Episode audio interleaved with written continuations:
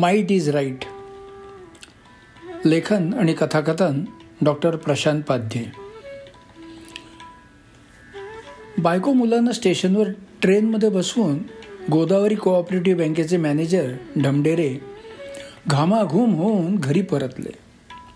दार उघडून आत आले तर दाराच्या पट्टीतून पडलेलं एक एन्व्हलप त्यांना दिसलं. त्याने नाव वाचलं. काहीतरी कालभंडे वगैरे होतं. त्यांनी ते उचलून टीपॉयवर ठेवलं आणि ते फ्रीजमधलं थंड पाणी प्यायला आत गेले. तेवढ्यात दाराची बेल वाजली. त्यांनी दार उघडलं. तर दारात एक गले लठ्ठ मिशा असलेला खादीचे कपडे घातलेला दांडगा माणूस उभा होता. ढमढेरे दारातच उभे होते म्हणून तो माणूस त्यांना म्हणाला माझं कुरिअर चुकून तुमच्याकडे आलं आहे ते न्यायला आलो आहे असं म्हटल्यावर ढमढरेनं ते एन्व्हलप पाठवलं आणि ते द्यायला मागे वळले आणि पटकन तो माणूस घरात आला. त्यानं दार लावलं हातातलं रिव्हॉल्वर त्यांच्या मानेला लावलं आणि समोर सोफ्यावर बसायला सांगितलं. ढमढेरेनं असं काही घडेल याची कल्पना नसल्यामुळं त्यांची गाळण उडाली आणि ते गपचूप सोफ्यावर बसले. त्या माणसानं ते एन्व्हलप उचललं आणि तो त्यांच्यासमोर बसला. तू बँकेत मॅनेजर आहेस ना रे? हे बघ मला दोन लाख रुपयाचं लोन हवं आहे उद्याला. हा ठीक आहे तुम्ही बँकेत या सगळी कागदपत्रं घेऊन. शिवाय दोन गॅरेंटर लागतील. पाचशे रुपयाचा स्टॅम्प पेपरही आणावा लागेल. ए या गोष्टी इतरांसाठी. उद्या सकाळी माझ्या नावानं पैसे काढून ठेवायचे. नाहीतर ही गोळी आणि हे डोकं. लक्षात ठेव. असं कसं लोन देता येईल? त्याला मॉर्गेज म्हणून काहीतरी हे सगळं मला सांगायचं नाही. सकाळी पैसे तयार ठेव. कसं करायचं? ते तुझं तू ठरव आणि लक्षात ठेव. मला फक्त एक लाखच हवे आहेत.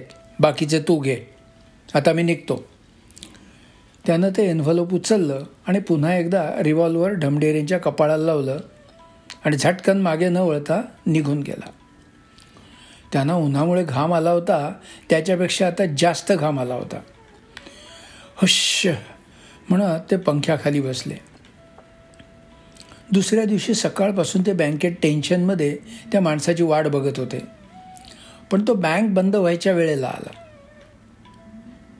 आला तो आला आल्या आल्या तो सरळ त्यांच्या केबिनमध्ये घुसला आणि त्याच्या खिशातलं रिव्हॉल्वर त्यांना व्यवस्थित दिसेल अशा रीतीनं धरलं. ढमडेरीनी एका क्लार्कला बोलावून सगळे कागदपत्र त्याच्यासमोर ठेवले.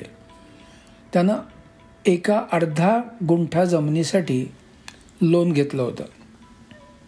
त्यानं तो दोन लाखांचा चेक घेतला आणि संध्याकाळी भेटतो एवढं सांगून त्यांचा निरोप घेतला. संध्याकाळी त्याने ढमडेरांना एक लाख रुपये कॅश आणून दिले आणि आपला शब्द पाळला. ढमडेरांना कळलंच नाही की याने दोन लाख रुपये लोन घेतलं मग मला एक लाख रुपये का दिले? जेमतेम त्या अर्धा गुंठा जागेसाठी एक लाख रुपये का दिले? बरं अर्धा गुंठा जागेचं हा करणार काय? एवढ्याशा जागेत हा काय बा बांधणार तरी काय? एखादा खांब? त्यांना फक्त एकच कळलं की यशवंत काळभेंडे नावाच्या माणसानं त्यांच्या बँकेतून अर्धा गुंठा जमिनीच्या खरेदीसाठी दोन लाख रुपये कर्ज घेतले. चार मुलींच्या पाठीवर झालेला मुलगा म्हणजे यशवंत. त्यामुळं घरच्यांचा अतिशय लाडावलेला त्याचा उन्हाळक्या करणं आणि मस्ती करणं यातच वेळ जायचा. शिकण्याच्या बाबतीत नन्नाचा पाढाच होता. शेवटी त्याच्या वडिलांनी एका माणसाला त्याची पत्रिका दाखवली. तर त्या माणसानं सांगितलं अरे वा छान. अहो याची बिलकुल काळजी करू नका. याला पैशाची कधीच कमतरता पडणारच नाही. उलट उत्तरोत्तर याच्याकडे भरपूर पैसा येत जाईल. अर्थात यशवंतचे कारनामे पाहून वडिलांचा त्या भविष्य कथनावर विश्वास बसला नाही ती गोष्ट वेगळी. ते तो शिकावा म्हणून भरपूर प्रयत्न करत राहिलेच. यशवंत भरपूर खायचा आणि व्यायाम करायचा.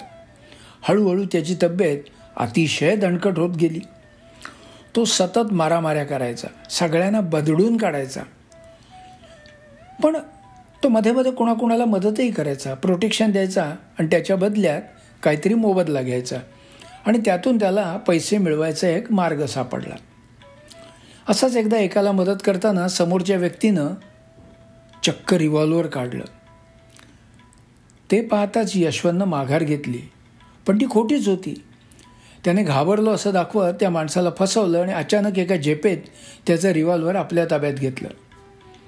आता त्यानेच त्या माणसाला रिव्हॉल्वर दाखवत काम करून घेतलं. पण या घटनेनं त्याला बरंच काही शिकवलं. ताकद कशी वापरायची आणि रिव्हॉल्वरची पॉवर किती असते हेही त्याला कळलं. शिवाय व्यवहारात देवाणघेवाण कशी करायची हेही तो समजला. काहीतरी घ्यायला समोरच्यालाही काहीतरी द्यायला हवं हे हळूहळू त्याच्या लक्षात यायला लागलं. ढमडेरेंकडून कर्ज घेताना त्यानं याच गोष्टीचा उपयोग केला. काही दिवसांनी ढमडेरेंकडे एक मोठा प्रसिद्ध बिल्डर आला आणि बँकेचे दोन लाख रुपये परत करायचे आहेत म्हणून सांगू लागला. ढमडेरेनं आधी कळलंच नाही पण नंतर त्याने सांगितल्यावर कळलं की तो यशवंत काळवेंडेचं लोन फेडण्यासाठी आला आहे संध्याकाळी ढमडेरेंच्या घरी यशवंत आला. यावेळी मात्र तो अगदी अदबीनं बोलत होता. काही वेळ गप्पा झाल्यानंतर ढमडेरेंना त्यांचं कुतूहल गप्प बसू देईना. त्यांना कळलं नव्हतं की हा बिल्डर येऊन कर्ज का फेडून गेला?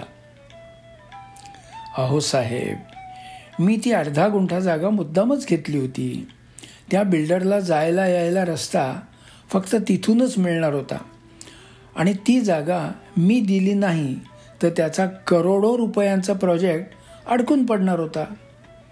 त्यानं फक्त लोनच फेडलं नाही तर जाताना मला एक कोटी रुपये देऊनही गेला. हां ही तुमच्यासाठी सोन्याची अंगठी आणली आहे ती घ्या. डमडेरेने ती जाडजूड सोन्याची अंगठी घेतली आणि त्यांचं शंका समाधान झालं. पुढे पुढे यशवंत आपल्या छोट्या मोठ्या कारनाम्यांनी आपली न्यूसन्स व्हॅल्यू वाढवतच राहिला. नंतर इलेक्शन आली. त्यांच्या भागातला नेता त्याला भेटायला आला आणि त्यानं त्याला पाच कोटी रुपये देऊन निवडणुकीत मदत करण्याची गळ घातली. त्याने शांतपणे पैसे घेतले. दुसऱ्या दिवशी सकाळी तो पक्ष कार्यालयात गेला. तिथे जाऊन त्यानं कार्याध्यक्षांना सांगितलं की त्याला पार्टीचा उमेदवार म्हणून निवडणूक लढवायची आहे. अरे यशवंता! महाडिक जुने नेते आहेत. त्यांचा या मतदारसंघात दबदबा आहे नाव आहे. त्यांच्याशिवाय दुसऱ्या कुणाच्या नावाचा विचारही पक्षानं कधी केला नाही. आणि तू काय सांगायला आलायस? अहो तेव्हा नसेल केला. आता करा की. जुनं नाणं किती दिवस चालवायचं? अरे काय वाटेल ते बोलतोस? तुला कळतं का? तू कुणाबद्दल बोलतोयस? तुझी लायकी तरी आहे काय रे त्यांच्याबद्दल बोलायची? माझं ऐका. त्यांच्या जागी मला उभा करा. बघा कसा निवडून येतो ते. चल.